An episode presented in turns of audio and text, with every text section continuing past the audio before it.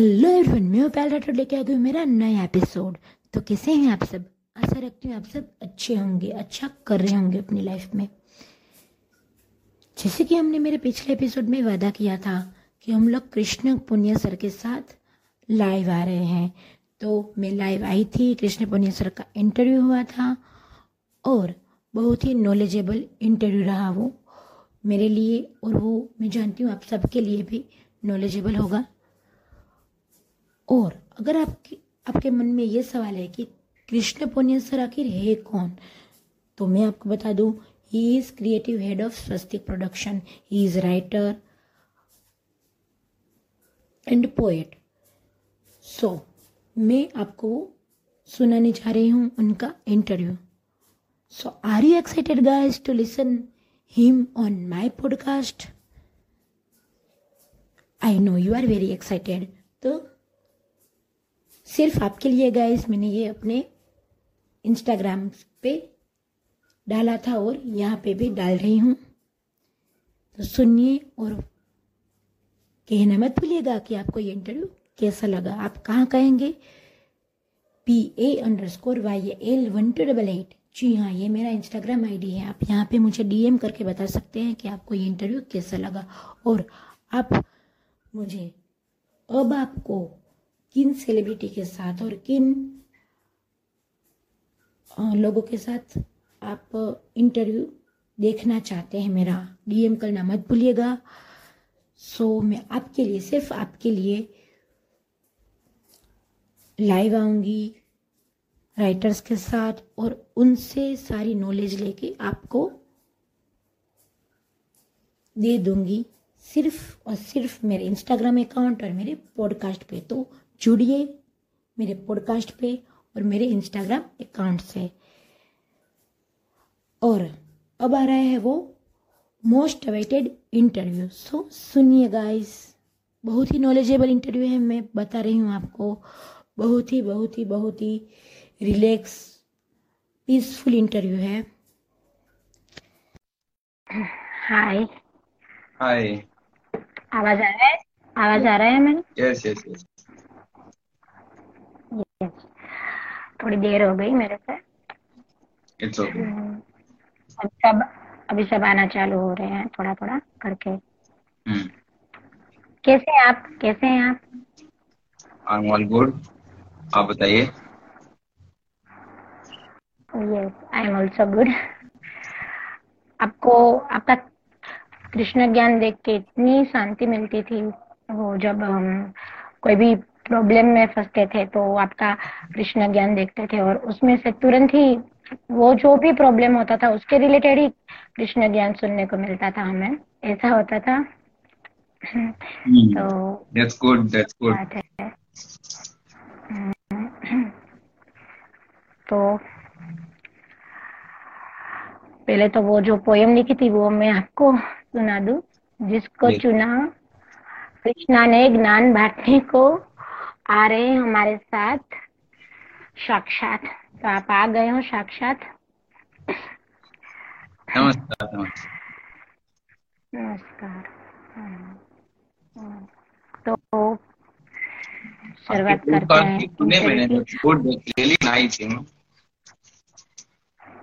Thank you, thank you very much. तो अब हम इंटरव्यू की शुरुआत कब करें? थोड़ी देर बाद या अभी? Whenever you feel। ओके, तो आपको कैसा लग रहा है अभी जो आर के एंड हो गया? तो अभी आप किस तरह से आर के सीरियल को मिस कर रहे हैं? अभी वो जो कृष्ण ज्ञान आप लिखते थे उसको आप मिस करे होंगे ना? देखिए, उसको तो आ, शो के बंद होने के बाद आ, काफी सारे कहूँ या सभी कहूँ सभी फैंस की रिक्वेस्ट आती है, मैसेजेस आते हैं। In fact there is a group on Instagram जिसमें मुझे ऐड करके रखा है। Everyone is like, I am really really blessed and thankful to all the fans of Radha Krishna, जो अभी भी मुझे बोलते हैं कि सर आप लाइन कंटिन्यू कीजिए। अच्छा, आ, और क्लैरिफिकेशन, राधा कृष्ण की शुरुआत से ज्ञान जो लिख रहे थे वो हमारे राइटर थे, डायलॉग राइटर विनोद शर्मा, वो लिख रहे थे। लास्ट के टू टू मंथ्स में मैंने लिखे कुछ, उन्होंने भी लिखे, तो वैसा वाला है।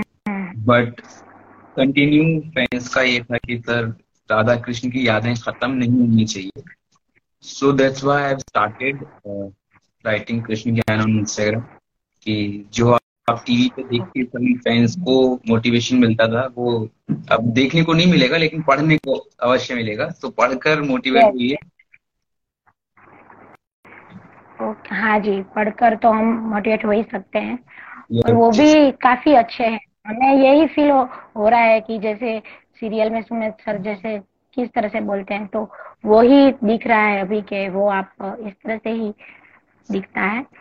तो आपको मैं पहला सवाल ये पूछना चाहूंगी कि जो आपको राइटर बनने का कब सूझा कि मैं राइटर बनूंगा, पहले से या फिर बाद में सोचा? बचपन में ही सोच लिया था आपने क्या? नहीं नहीं, ऐसा नहीं, बचपन में सोचने जैसा तो कुछ नहीं है। लेकिन हाँ, बीइंग आगरा से मैं बिलोंग करता हूँ, और तो यूपी नॉर्थ का हिंदी अच्छा होता है comparatively to other states of India. तो बट ऐसा था कि हाँ ठीक है, I am an engineer by graduation, मैंने इंजीनियरिंग की है, और बट मेरे कुछ फ्रेंड्स हैं कि आ, मैं ऐसे आ, कुछ कुछ एक वन लाइनर टू लाइनर्स लिखता रहता था।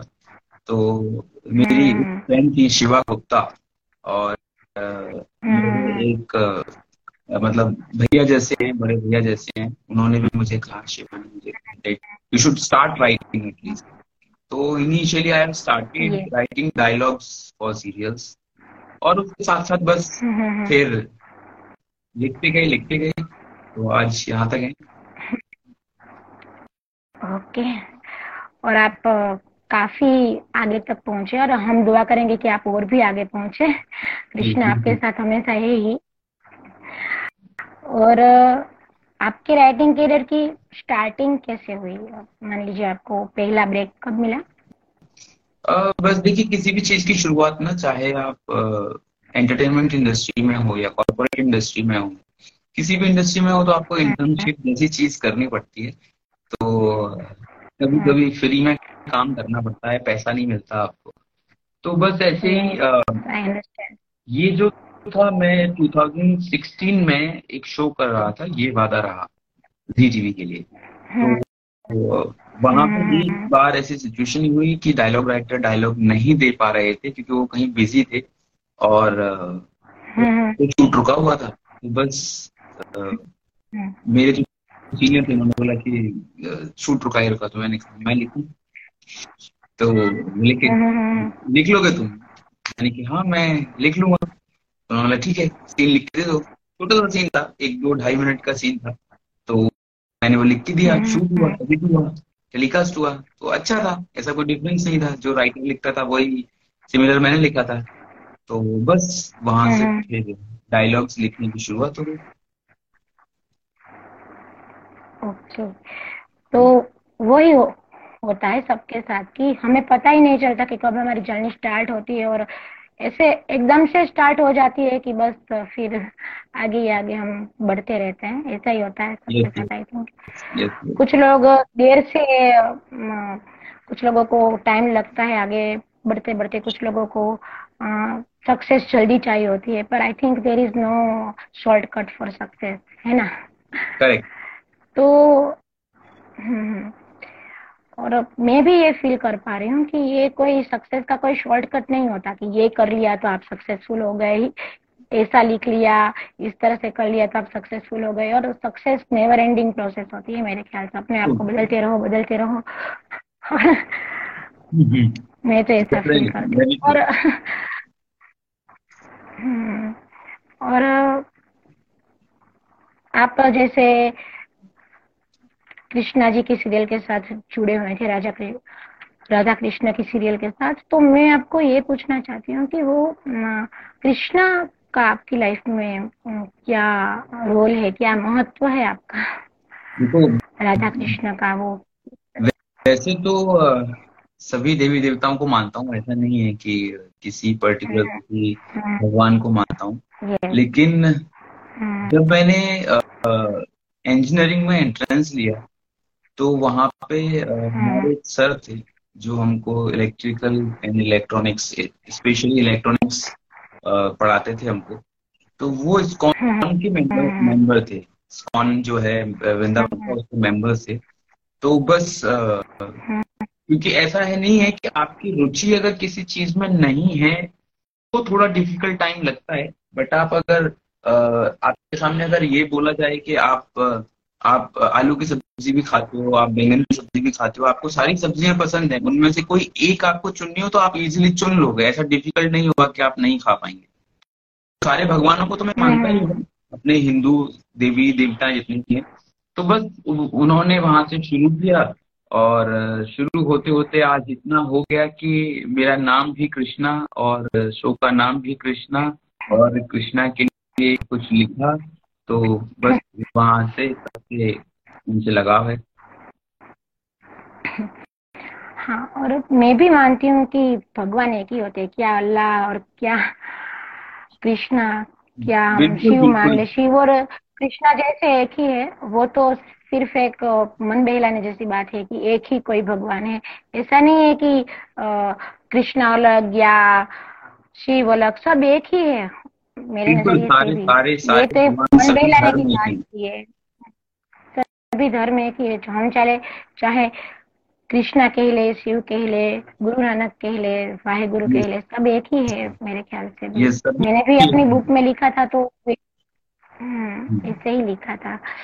तो तो मैं ये पूछना चाह रही थी, मेरा पर्टिकुलर क्वेश्चन ये था कि भगवान की कृपा आपने जब एक पर्टिकुलर एक इंसिडेंट होता है ना, जब आपको फील होता है कि ना मैंने भगवान की कृपा को महसूस किया यहाँ इस पर्टिकुलर टाइम पे, अगर भगवान न होते, उसकी कृपा न होती तो मैं शायद आगे नहीं बढ़ पाता। ऐसा कोई इंसिडेंट आपके साथ हुआ कि जिसमें आपको भगवान को लिटरली दिल से महसूस किया हो कि नहीं? ये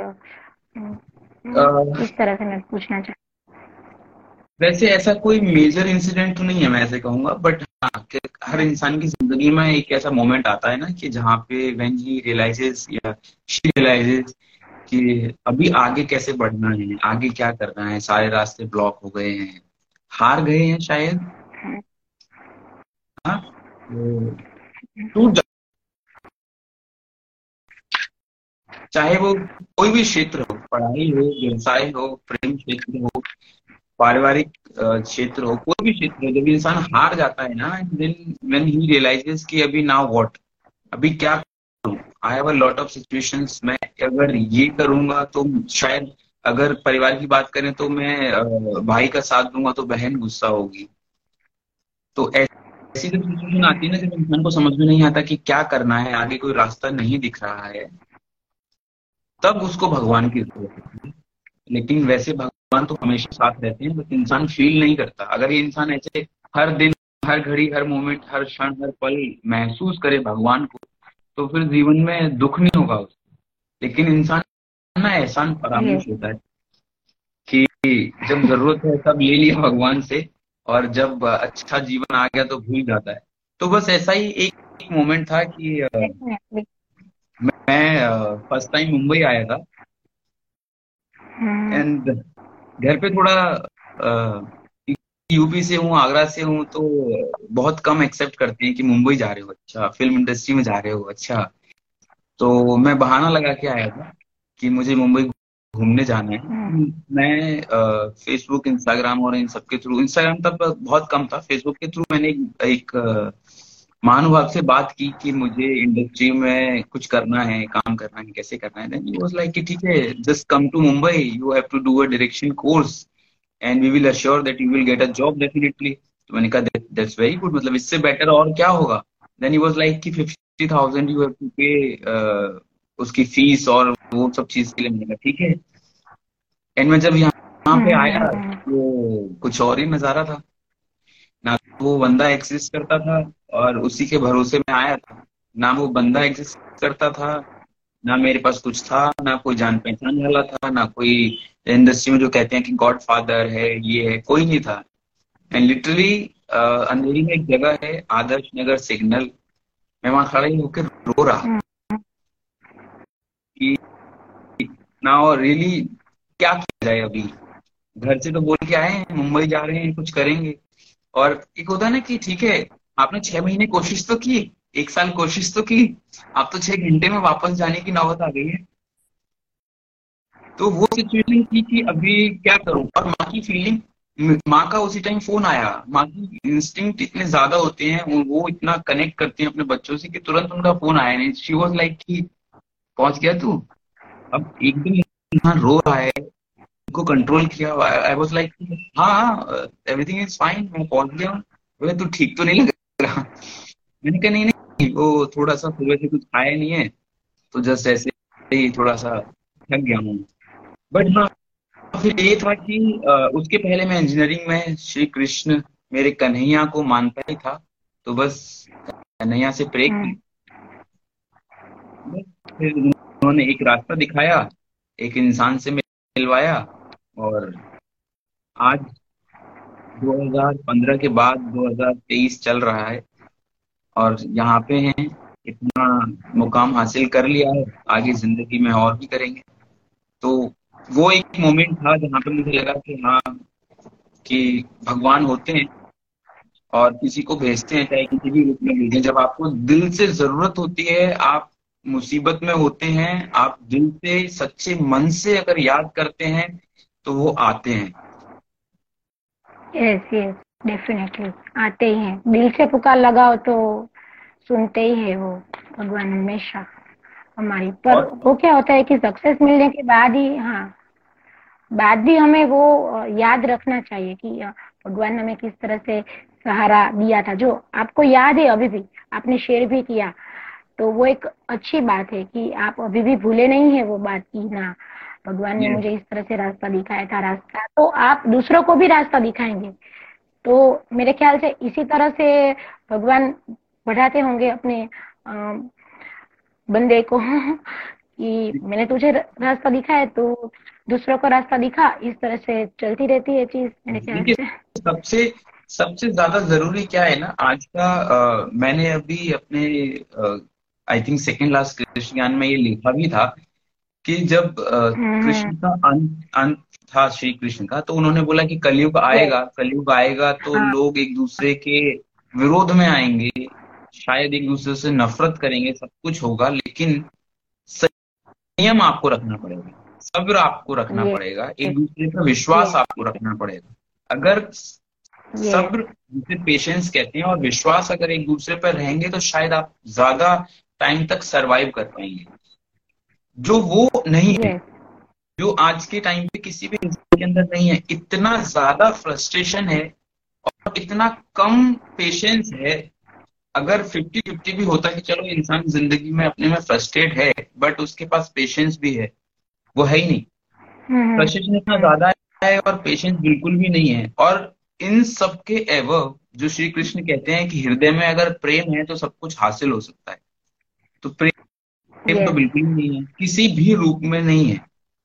आज बहुत कम हैं जो बेटे अपने माँ बाप के लिए प्रेम दिखाते हैं, पति अपने पत्नियों के लिए दिखाते हैं, प्रेम तो है ही नहीं। और इसीलिए शायद आ, मैं ये कहूँगा कि सतयुग, त्रेता, द्वापर और अभी कलयुग है। जिस तरह से इजीली अवेलेबल भगवान होते थे और युग बाई युग अभी डिफिकल्टी हो रही है लोगों को उनसे मिलने में, तो वो कहीं ना कहीं वो प्रेम की वजह से, वो विश्वास की वजह से, विश्वास नहीं है। अगर हम विश्वास में इतना इतनी शक्ति होती है ना कि अगर हम ये मान लें कि जैसे बोलते हैं ना विल पावर जिसे कहते हैं, कि अगर कितना भी मुश्किल काम हो हम अगर ये सोचने हम ये कर लेंगे कर लेंगे लेकिन इंसान के अंदर वो सब्र नहीं है, जिसकी वजह से वो विश्वास ही नहीं कर पाता। सब्र खत्म होता है, बोलता है वो पहले ही बोल देता है मेरे से नहीं होगा। तो, तो प्रेम प्रेम का होना बहुत जरूरी है। और लोग ना प्रेम, लव, इन सब में बहुत कंफ्यूज रहते हैं। प्रेम लव नहीं है। जिस तरह भारत इंडिया नहीं हो सकता उस तरह प्रेम लव नहीं हो सकता। प्रेम प्रेम है जिसकी परिभाषा बहुत अलग है, जिस जो जिसका कोई स्वार्थ नहीं है। प्रेम बिना स्वार्थ के होता है, ठीक है। तो वैसा ही है कि इस पे ना मैं एक कुछ दो चार लाइन कहूंगा जो मैंने लिखी थी। हाँ हाँ डेफिनेटली। बिन राधा के घनश्याम नहीं। क्या बात है। बिन राधा के घनश्याम नहीं, बिना श्याम के नहीं राधा। और जिसके हृदय में प्रेम नहीं, और जिसके हृदय में प्रेम नहीं, कृष्ण मिले पर मिले न राधा। ये डेफिनेटली, क्योंकि कृष्णा भी कहीं ना कहीं राधा का नाम ही जपते हैं, वो भी राधा को ही जपते हैं। और अगर आपको दिल में प्रेम ही नहीं, क्योंकि वो तो प्रेम की महारानी है, प्रेम उससे ही मिलता है, तो अगर आपके दिल में जो प्रेम नहीं है तो कुछ नहीं हो सकता। मैंने पढ़ा था इंस्टा पे कि अगर आप कृष्णा का नाम लो तो वो नौ हजार शायद नारायण का नाम हो जाएगा, पर अगर आप एक राधा का नाम लो तो वो आपको सौ बार कृष्ण नाम का जप मिलता है, यानी कि एक राधा नाम का जप यानी नौ लाख नारायण का जप। तो मानो राधा जी की कितनी बड़ी महिमा होगी। इसलिए तो राधा आगे है कृष्ण के, आगे हम राधा लिखते हैं। आपके शो में भी राधा कृष्ण आगे है। yes, और ये डेफिनेटली आपकी बात सही है। और मैं, मैं भी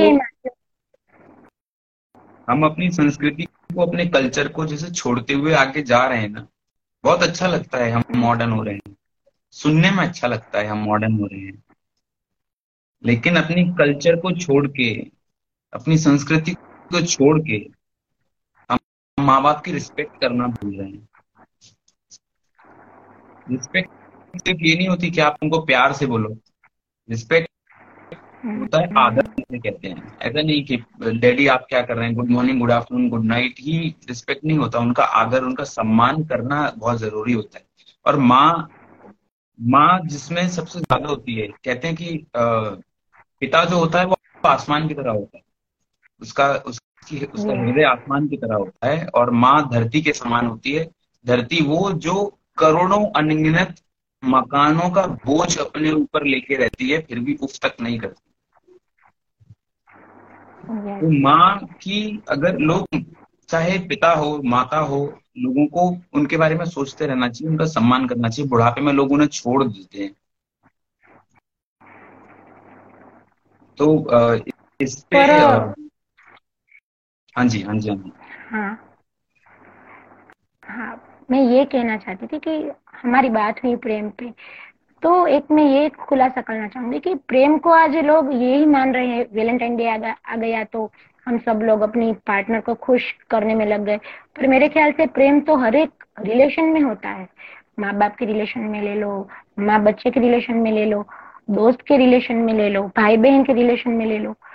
तो वो जो प्रेम होता है, टीचर का स्टूडेंट के प्रति प्रेम होना चाहिए, सरकार को प्रजा के प्रति प्रेम होना चाहिए, प्रजा को अपने देश के प्रति प्रेम होना चाहिए। तो अगर हम प्रेम को उस नजरिए से देखें ना तो बात बन सकती है शायद। पर हमें क्या लगता है, प्रेम यानी बस खाना पीना साथ में बाहर और साथ में मौज मजा हो गया, तो यही प्रेम है, वो हम लोग मानते हैं। तो मेरे ख्याल से वो यहीं पे हम मार खा रहे हैं, क्योंकि वो जो संस्कृति हम भूलते जा रहे हैं, हमारे शास्त्रों में जो लिखा है। और शास्त्रों में भी विश्वास करने से शायद ये नहीं होगा, दिल से मानना होगा। क्योंकि भगवान कृष्ण भी भगवद गीता में कहते हैं कि मैं जब से तब से भी नहीं मिलूंगा, भक्ति से ही मैं आपको मिलूंगा शायद। तो वो भक्ति से ही मैं आपको मिल सकता हूँ। मैंने अपने इंस्टा में एक स्टोरी भी डाली थी इस तरह की, मैंने देखी थी, तो वो भी स्टोरी किसी और की थी, मेरी नहीं थी, तो मुझे अच्छी लगी तो मैंने डाल दी अपने इंस्टा पे। तो मैं ब्लेस्ड फील करती हूँ कि ये सब आ रहा है। वो भी सब मेरा नहीं है, वो भी सब मुझे कृष्ण ही समझा रहे हैं, राधा कृष्ण समझा रहे हैं, आप लोग समझा रहे हैं, गुरु। हाँ, तो उसके बिना तो कुछ नहीं हो पा रहा है। तो आप क्या कोई पोएट्री सुनाने वाले थे अभी? नहीं, आप बताइए। तो जो आप माँ बाप, नहीं नहीं मैं बोल बोल दिया मैंने। वो आप आ, आपकी बात मैंने बीच में काटी ना, तो आप तब क्या बोलना चाह रहे थे? माँ बाप की आप जो बात कर रहे थे, आ, वो रिस्पेक्ट नहीं दे पा रहे थे। तो आप माँ के लिए मैं बता रहा था कि आ, कुछ लाइंस हैं कि सागर की गहराई मापी जा सकती है। हम्म सागर की गहराई मापी जा सकती है, आसमान की ऊंचाई मापी जा सकती है, दुनिया में हर चीज बनी है ना, डिस्टेंस के लिए भी, मेजरमेंट करने के लिए भी इक्विपमेंट बने हैं, वेट के लिए भी बने हैं, हर चीज के लिए बनी है। सागर की गहराई मापी जा सकती है, आसमान की ऊंचाई मापी जा सकती है, लेकिन दुनिया में ऐसा कोई पैमाना नहीं है जिससे माँ की ममता मापी जा सकती है। यस डेफिनेटली, वो हम आ, शायद समझ भी नहीं सकते, क्योंकि नहीं। आ, उनके दिल में जो प्रेम होता है वो हम सिर्फ फील कर सकते हैं। हमें हम कह लेंगे कि तुम इतनी चिंता क्यों करती हो, क्यों इतना, पर वो शायद एक माँ का दिल ही ऐसा होता है कि वो अपने बच्चों की आ, क्या करते हैं, उसके प्यार ही ऐसा होता है कि वो इसी तरह से प्यार जताती है। फोन आ जाता है कभी कभी, खाना खाया या नहीं, ये वो, तो मेरे ख्याल माँ बाप बच्चों के लिए इतना करते हैं ना, बच्चे शायद अपने अगले दस जन्म में भी नहीं कर पाएंगे। और वो तब रियलाइज करते हैं जब माँ बाप बनते हैं, तब उन्हें रियलाइज होता है, लेकिन तब तक रियलाइज नहीं होता जब तक वो खुद बच्चे रहते हैं। पर मेरे ख्याल से हम जैसा व्यवहार अपने माँ बाप के साथ करेंगे वैसा बच्चे देखते हैं, बच्चे भी देख देख के ही सीखते हैं। तो अगर हमें कुछ बदलना है तो हमें अपने माँ बाप के साथ का व्यवहार, जब हम बदलेंगे तो हमारे बच्चों का व्यवहार भी हमारे साथ बदलने लगेगा। क्योंकि मेरे ख्याल से मुसीबत ही ये है कि हम ये जो है चक्र को तोड़ना है तो हमें कुछ अपना बिहेवियर ही बदलना होगा माँ बाप के प्रति। अगर हम अपने माँ बाप के प्रति अच्छा बिहेवियर करेंगे तो अपने बच्चों को सिखाएंगे, सारे संस्कार देंगे, तो मेरे ख्याल से पीढ़ी दर पीढ़ी अच्छी होती जाएंगी। पर आजकल यही है कि सास होती है तो हम उसको माँ की तरह अगर देखेंगे तो ही हमारे बच्चे सीखेंगे ना कि ये है। अगर हम अब, हाँ, तो मैं ये बोलना चाह रही थी कि हमें थोड़ा इस पीढ़ी को बदलना है तो हमें बच्चों को संस्कार देना होगा, कि हमें हमारी एजुकेशन सिस्टम को बदलना होगा। हमारे एजुकेशन सिस्टम में क्या आ रहा है, साइंस, मैथ्स, ये अच्छा है, सिखाना चाहिए, पर भगवत गीता भी सिखाने का इनिशिएटिव ले रही है सरकार, वो अच्छी बात है। पर हमें खुद को ये जो इनिशिएटिव, मानो कि मैं टीचर हूँ बाय प्रोफेशन, तो मैं अपने बच्चों को यही सिखाने की ट्राई करती हूँ, अच्छे संस्कार देने की ट्राई करती हूँ। अगर हम ही बड़े हैं तो हम अपने छोटे को सिखा सकते हैं, अगर हम ही नहीं सिखा सकेंगे तो फिर क्या होगा। तो वो एक इनिशिएटिव एक टीचर की तरह, एक राइटर की तरह हमें ही उठाना होगा। जिस तरह से आप लिख रहे हैं वो लिख के सब लोग समझे, अपने अंदर उतारे, तो ही ये बात होगी। तो very good initiative by you, I like your poems on that. जी जी, माँ बाप, तो बुढ़ापा जो होता है ना माँ बाप का, जो किसी भी इंसान का बुढ़ापा होता है, एक बच्चे बचपन में जो बच, इंसान बच्चा होता है ना, वहां पे शरीर छोटा होता है और बुढ़ापे में केवल शरीर बड़ा होता है, लेकिन सारी सोच, चाल ढाल, बर्ताव, दिमाग बच्चे जैसा ही होता है। तो आ, मैंने इस पे कुछ लिखा था कि एक माँ बाप जिनको घर से निकाल दिया गया है, रोड पे है और उनके बच्चे सामने खड़े हैं और माँ बाप उनको बोल रहे हैं कि तुमको हम ही ने तो चलना सिखाया, तुमको हम ही ने तो चलना सिखाया, ये सुंदर है दुनिया हम ही ने बताया। बच्चों को क्या पता होता है, बचपन में माँ बाप उंगली पकड़ के चलना सिखाते हैं, हर चीज दिखाते हैं, माँ बाप की नजरों से बच्चे देखते हैं ना।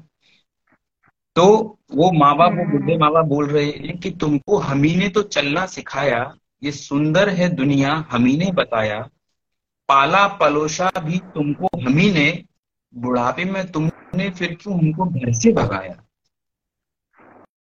कि तुमको हम ही ने तो कहना सिखाया। माँ सिखाती है मम्मा, मामा, पापा, कि तुमको हम ही ने तो कहना सिखाया, अच्छे से दुनिया में रहना सिखाया, कपड़े दिए, लिबास दिया, रहना दिया, खाना दिया, पानी दिया, कि तुमको हम ही ने तो कहना सिखाया, अच्छे से दुनिया में रहना सिखाया, हक के लिए लड़ना सीखे भी तुम हम ही से, हक के लिए लड़ना सीखे भी तुम हम ही से, फिर बुढ़ापे में क्यों हमको सहना सिखाया।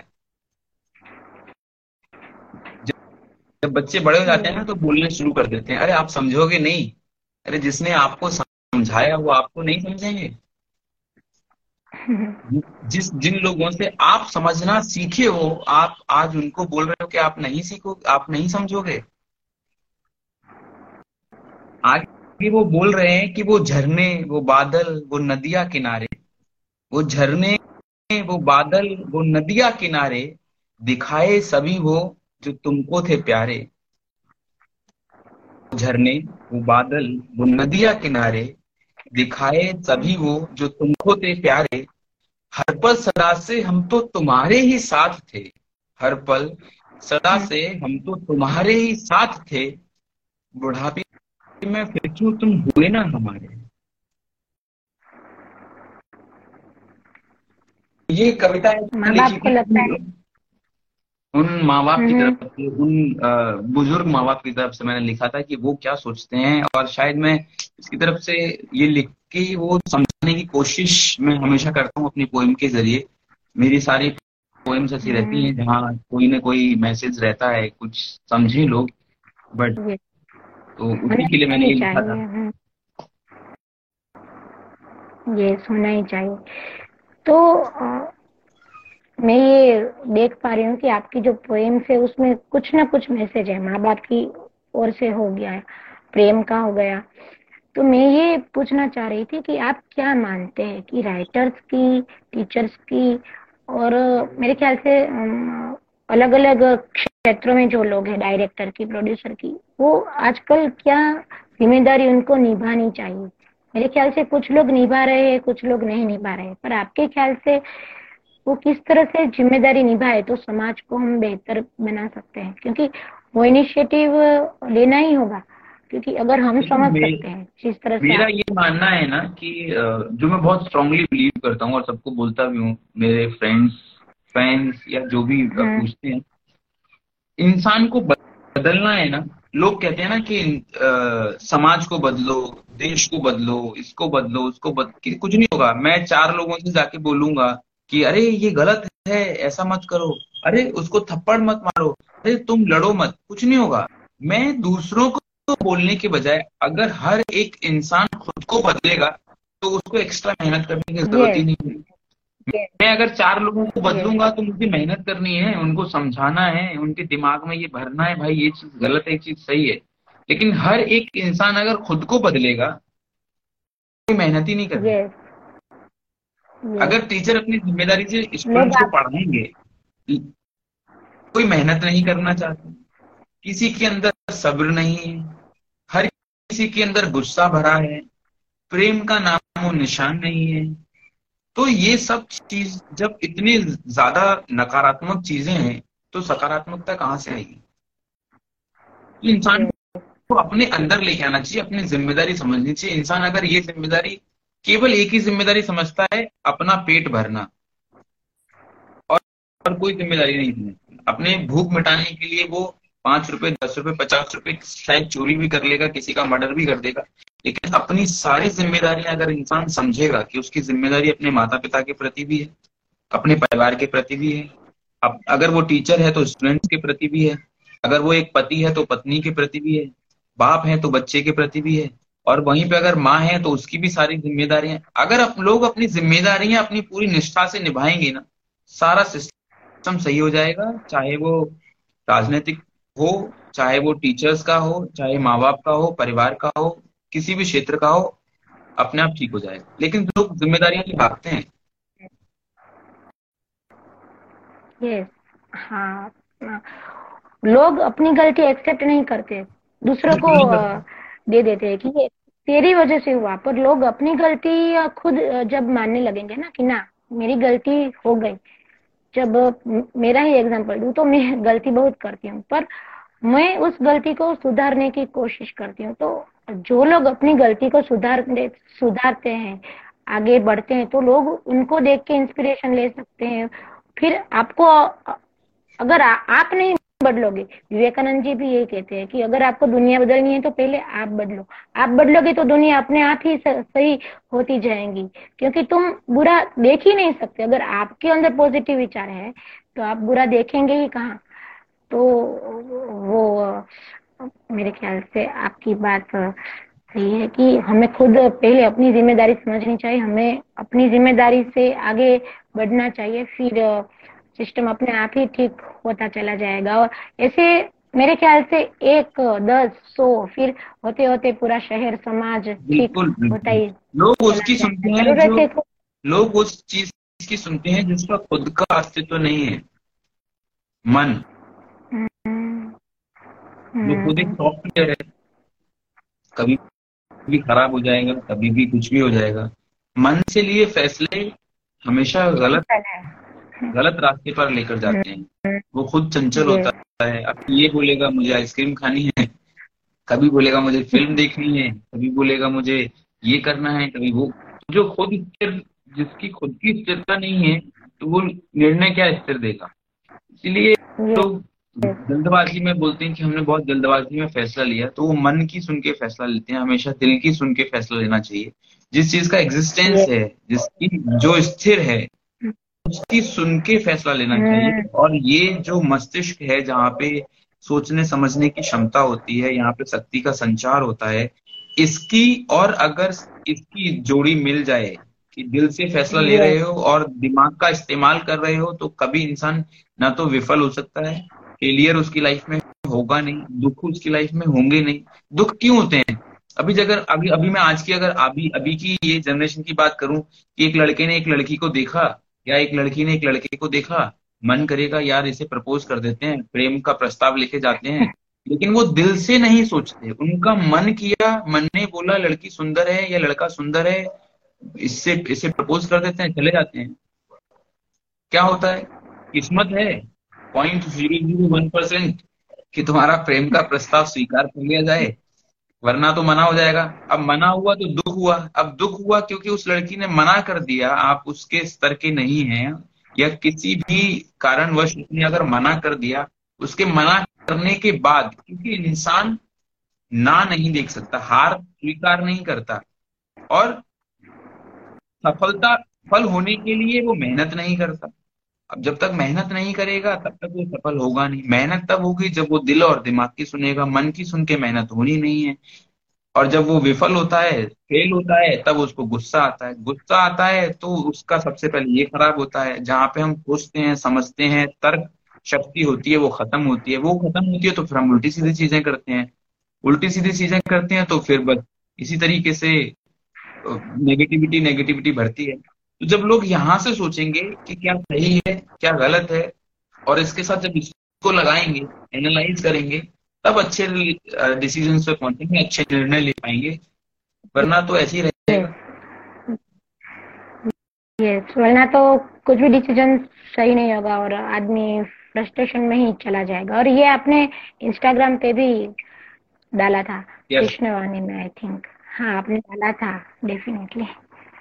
तो वो वो तब पढ़ा था, पर अब आपने जब समझाया तो और भी अच्छा लगा। जो सुन के, वो जो लाइव होता है ना, उसमें जब आप सुनते हो तो आपको और भी वो उसका दिल में एक बैठ जाता है, मतलब। तो बहुत ही अच्छा लगा सुन के आपके जो विचार है, जो है। तो मेरे ख्याल से अब लास्ट एक क्वेश्चन हम कर लेते हैं। yes. कि सोशल मीडिया की अगर हम बात करें तो आजकल सभी लोग मैं वहां गया मैं वहां गया तो वो सब डालते रहते हैं सोशल मीडिया पे। सोशल मीडिया बुरी चीज नहीं है और अच्छी चीज भी नहीं है, मीन्स के दोनों का कॉम्बिनेशन है, हमें अपनी तरफ से लेना चाहिए। तो मैं ये कहती हूँ कि हमें सोशल मीडिया में कितना यूज करना चाहिए और क्या उसमें देखना चाहिए, कितना फोन रिलेटेड पार्ट होना चाहिए और कितना उसमें हम ज्ञान ले सकते हैं। इंस्टाग्राम के जरिए हम कैरियर भी बना सकते हैं, इंस्टाग्राम फेसबुक के जरिए। तो वो मेरे ख्याल से किस तरह से हमें करना चाहिए। फन की मैं ना नहीं बोल रही हूँ, पर वो जो बैलेंस होता है वो कितना किस तरह से अगर हम करें तो ये अपने मन को। ये इंसान के ऊपर निर्भर करता है, ये इंसान के ऊपर निर्भर करता है कि फिर अगेन मैं वही बात बोलूंगा कि वो मन की सुन रहा है या दिल की सुन रहा है। मन कहेगा कि मीम्स देख लिए जाए, थोड़े कॉमेडी हो जाए। दिल, दिल कहेगा कि कुछ ऐसी चीजें देख लो कि न्यूज देख लेते हैं, कुछ ज्ञान की बातें देख लेते हैं। तो वो तो देखो, ऐसा कुछ हम किसी को पकड़ के कुछ करवा नहीं सकते हैं। जहाँ हर चीज हर चीज के अगर फायदे हैं तो नुकसान भी हैं। पर्सन टू पर्सन चीज डिपेंड करती है। मेरा तो ऐसा है कि देखिए देखने को अगर उम्र के साथ चीजें और चीजें करें तो बेहतर होती हैं। अगर हम अगर कच्चा आम खा लेंगे, कोई भी फल अगर कच्चा खा लेंगे तो उसमें स्वाद नहीं आएगा। तो सारी चीजें उम्र के साथ कि अगर बचपन है तो बचपन से रिलेटेड चीजें ही अगर हम देखें। इंस्टाग्राम तो एक ओपन सोशल मीडिया प्लेटफॉर्म है, हर चीज वहां पे है। वहां पे ऐसा कोई दरवाजा जिसपे ताला और चाबी नहीं है कि आप बीस साल के हुए तो आप वो बीस साल वाला दरवाजा खोल के ही आपको वो चीज देंगी। आप पांच साल के हैं तो भी आप बीस साल वाले देख सकते हैं, लेकिन उस समय आपको अपने दिल की सुनने की आवश्यकता है कि आप अभी बीस के नहीं हैं, इसको स्किप कर दो, आप पांच साल वाली चीज में देखो। तो वो तो इंसान को खुद समझना पड़ेगा कि हम हमारे लिए क्या बेहतर है और क्या बेहतर नहीं है। वो निर्णय उसको लेना है, दिमाग नहीं, दिल की सुन के। दिल की सुन के, हाँ जी, वहाँ पे भी यही फिट बैठता है कि हमें अपने दिल की सुनने की आवश्यकता है हमें, क्योंकि दिल में ही भगवान होता है और भगवान हमें मार्गदर्शन देंगे ही। तो तो आपकी तरफ से अगर आप कोई पोएट्री सुनाना चाहे आज के समाज के प्रति की और अपनी जिम्मेदारी के प्रति, या कोई भी अगर ऐसी पोएम्स जो आप शेयर करना चाहे हमारे साथ, कोई भी ऐसा टॉपिक है जो आप निकालना चाहे, तो वो आपकी मर्जी। आप किस तरह से अपनी अपनी पोएम आप सुनाएं और आपको जो भी मर्जी, अपना जो भी संदेश है। अपनी मैं अपनी एक पोएम सुनाता हूँ जो सभी के लिए है, और उसके साथ फिर हम विदा लेंगे।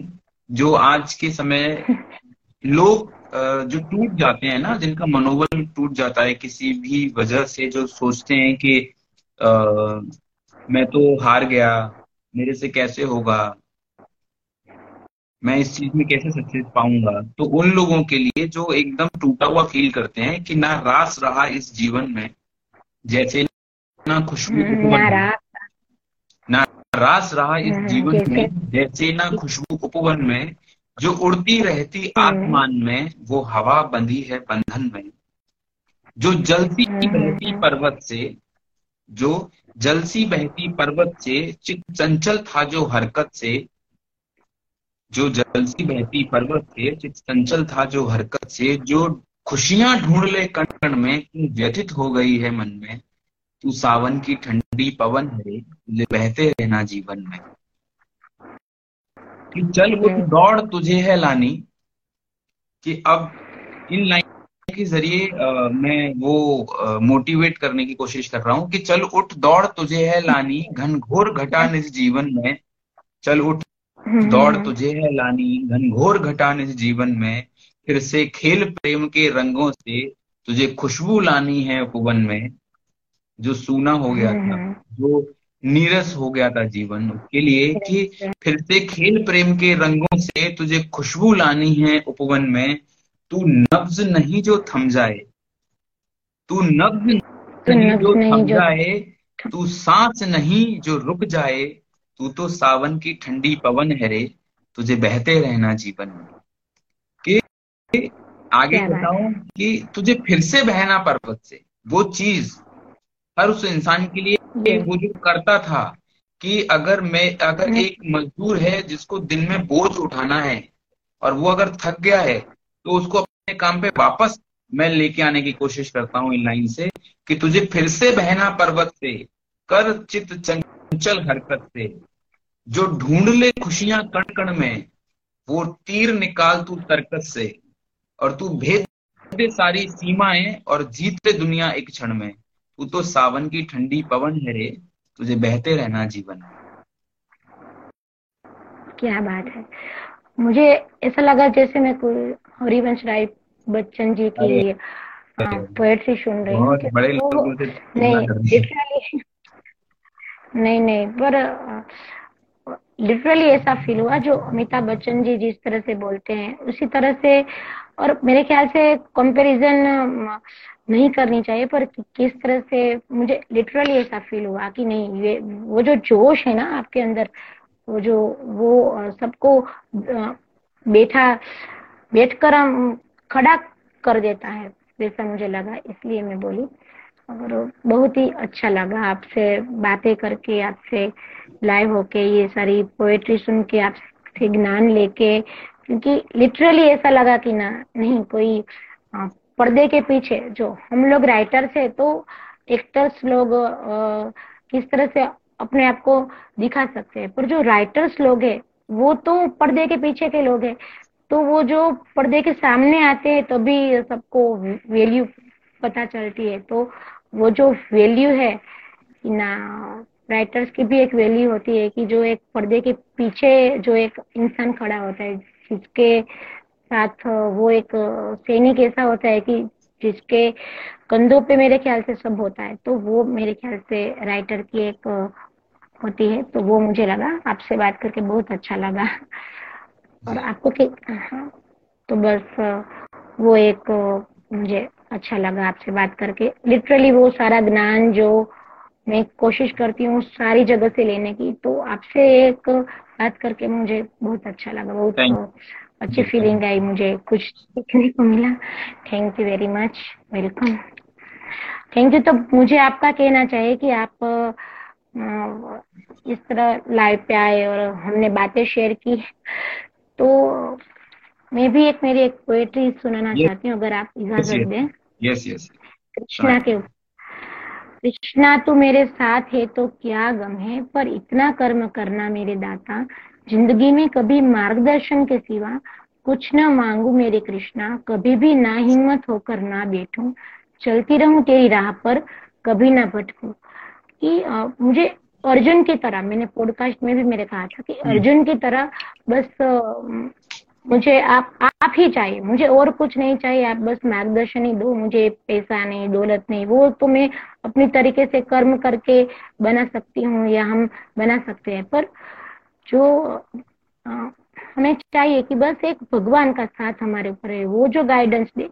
ऐसा नहीं है कि कृष्णा है, आप जो भी भगवान में गाइडेंस जो दी है वो आ, मुझे नहीं लगता कि श्री कृष्ण से अच्छी गाइडेंस कोई दे सकता है, उनसे अच्छा मार्गदर्शन कोई कर सकता है। जब महाभारत का युद्ध कुरुक्षेत्र की भूमि पर हो रहा था तो आपकी इस आ, से मैं एक एक छोटी छोटी सी एक कविता है वो मैं कहना चाहूंगा कि जब अर्जुन इस वो सिचुएशन थी कि सामने ताऊ, चाचा, मामा, मामी, कजिन्स सारे लोग युद्ध भूमि में एक तरफ खड़े हैं, कुछ लोग एक तरफ खड़े हैं और कुछ लोग मरे हुए थे जमीन पे, तो अर्जुन का मन एकदम खिन्न हो गया था कि, कि क्या करूं मैं, क्या कर रहा हूं। तो वहां पे श्री कृष्ण ने अर्जुन को जो समझाया वो मैंने कविता में लिखने की कोशिश की है कि अर्जुन अर्जुन के जो भाव थे वो ये थे कि ख्वाहिश जीने की कौन करे, भय किसको मृत्यु का है। ख्वाहिश जीने की कौन करे, भय किसको मृत्यु का है। जब अर्जुन ने ये पूछा तो श्री कृष्ण ने उनको जो समझाया उसके बाद अर्जुन का मोटिवेशन थोड़ा सा बढ़ा और आगे कहते हैं कि मन एकाग्र किया फिर दौड़ पड़ा, मन एकाग्र किया फिर दौड़ पड़ा, दमन किया भय शत्रु का है। कृष्ण कह रहे हैं कि पथ पर पग पग चलना है, हुंकार लिए अपने मन में। पथ पर जो धर्म है, ये धर्म के पथ की बात कर रहे हैं कि पथ पर पग पग चलना है, हुंकार लिए अपने मन में, प्रखर चमकना है जिसको वो रुके कभी ना जीवन में, हिम्मत के बाण से। अब अर्जुन को कि भाई उठा, तू नहीं उठाएगा तो सामने वाला उठाएगा, तू जमीन पे जाएगा। कि हिम्मत के बाण से वार तू कर, तुझे पर्वत तोड़ निकलना है, अगर मान बढ़ाना है दुनिया में तो सूरज की तरह जलना है। श्री कृष्ण कहे हैं अर्जुन से ए वीर, श्री कृष्ण कहे हैं अर्जुन से ए वीर, कौन तुझे हराएगा, देख नजारा आंखों से तब जीवन का सार समझ में आएगा। देख नजारा आंखों से, तब जीवन का सार समझ में आएगा। अब छोड़ दे चिंता रिश्तों की, जो अब तक सोच रहा है कि युधिष्ठिर हैं, भीष्म पितामह हैं, कर्ण है, उन उनके बड़े बड़े रिश्तेदार और सभी गुरु सभी लोग हैं, कि अब छोड़ दे चिंता रिश्तों की, कब अपना मान बचाएगा। कि अगर तूने धनुष नहीं उठाया और सामने वाले अगर कर्ण ने चला दिया तो मैं भी तेरी रक्षा ज्यादा देर तक कर नहीं पाऊंगा। कि अब छोड़ दे चिंता रिश्तों की, कब अपना मान बचाएगा। धनुष उठा और बाण चला, तब वीर पुरुष कहलाएगा। धरती थर थर कांपेगी, ये अंबर भी झुक जाएगा। बहा के खून पसीना, जब तू विजय ध्वज लहराएगा। बहुत क्या बात है आपकी, बहुत ही, क्योंकि कृष्णा नहीं होते मेरे ख्याल से तो अर्जुन वो युद्ध लड़ ही नहीं पाता, नहीं, नहीं कर पाते। वो बस की बात नहीं थी, क्योंकि कृष्णा की वजह से ही उसका एक हिम्मत है। और इसीलिए अर्जुन भी वो जानता था कि मेरी लाइफ में कृष्णा का क्या महत्व है। उस इसीलिए उसने जब आ, मांगने को आया, कृष्णा ने कहा था कि सिर्फ मैं एक, या मैं रहूंगा निशस्त्र या नारायणी सेना मेरी ले लो। तो अर्जुन ने तो यही मांगा कि मुझे तो सिर्फ आप ही चाहिए, मुझे और कुछ नहीं चाहिए। और मेरे ख्याल से वो ही एक अच्छा डिसीजन था। उसकी वजह से वो एक, क्योंकि वो दोस्ती की बात आ गई और उसे कृष्णा के ऊपर कितना भरोसा था, वो एक बात है। अगर हम भरोसा नहीं करते ना, तो कितनी भी हम ले लीजिए सेना मिल जाए तो भी हम जीत नहीं पाएंगे। और वो एक भरोसा होता है भगवान के प्रति, वो ही हमें शायद आ, आगे ही आगे बढ़ाते चल देता है, क्योंकि उसमें स्वार्थ नहीं होता, सिर्फ एक भरोसा होता है। भरोसा अपने पे रखना होगा और भगवान पे भी रखना होगा, ऐसा मेरा मानना है जी।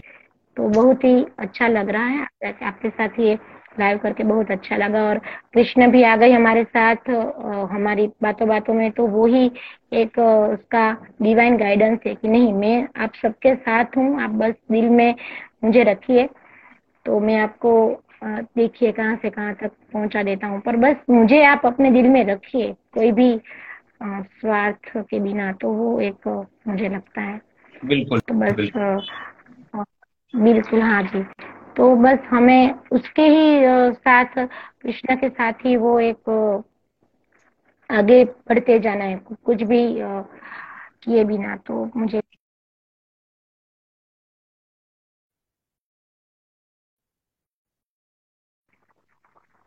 वो थोड़ा नेटवर्क इश्यू आ गया था, एक मैसेज आ गया था, उसकी वजह से मेरे ख्याल से वो एक बहुत ही सीखने को मिला मुझे आज आपसे, कि किस तरह से हम अपने जो भाव है उसे किस तरह से दुनिया के सामने रखे, किस तरह से आ, आ, आ, भगवान को साथ रखे, किस तरह से माता पिता की रिस्पेक्ट करे। आज के जमाने में क्या जरूरत है, दिल में बस सत्य होना चाहिए हमारे, तो ही हम आगे बढ़ सकते हैं, ऐसा मुझे लगता है।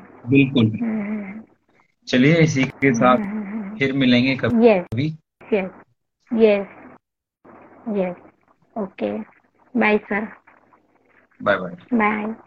जय श्री कृष्णा, जय श्री कृष्णा, हरे कृष्णा, हरे कृष्णा।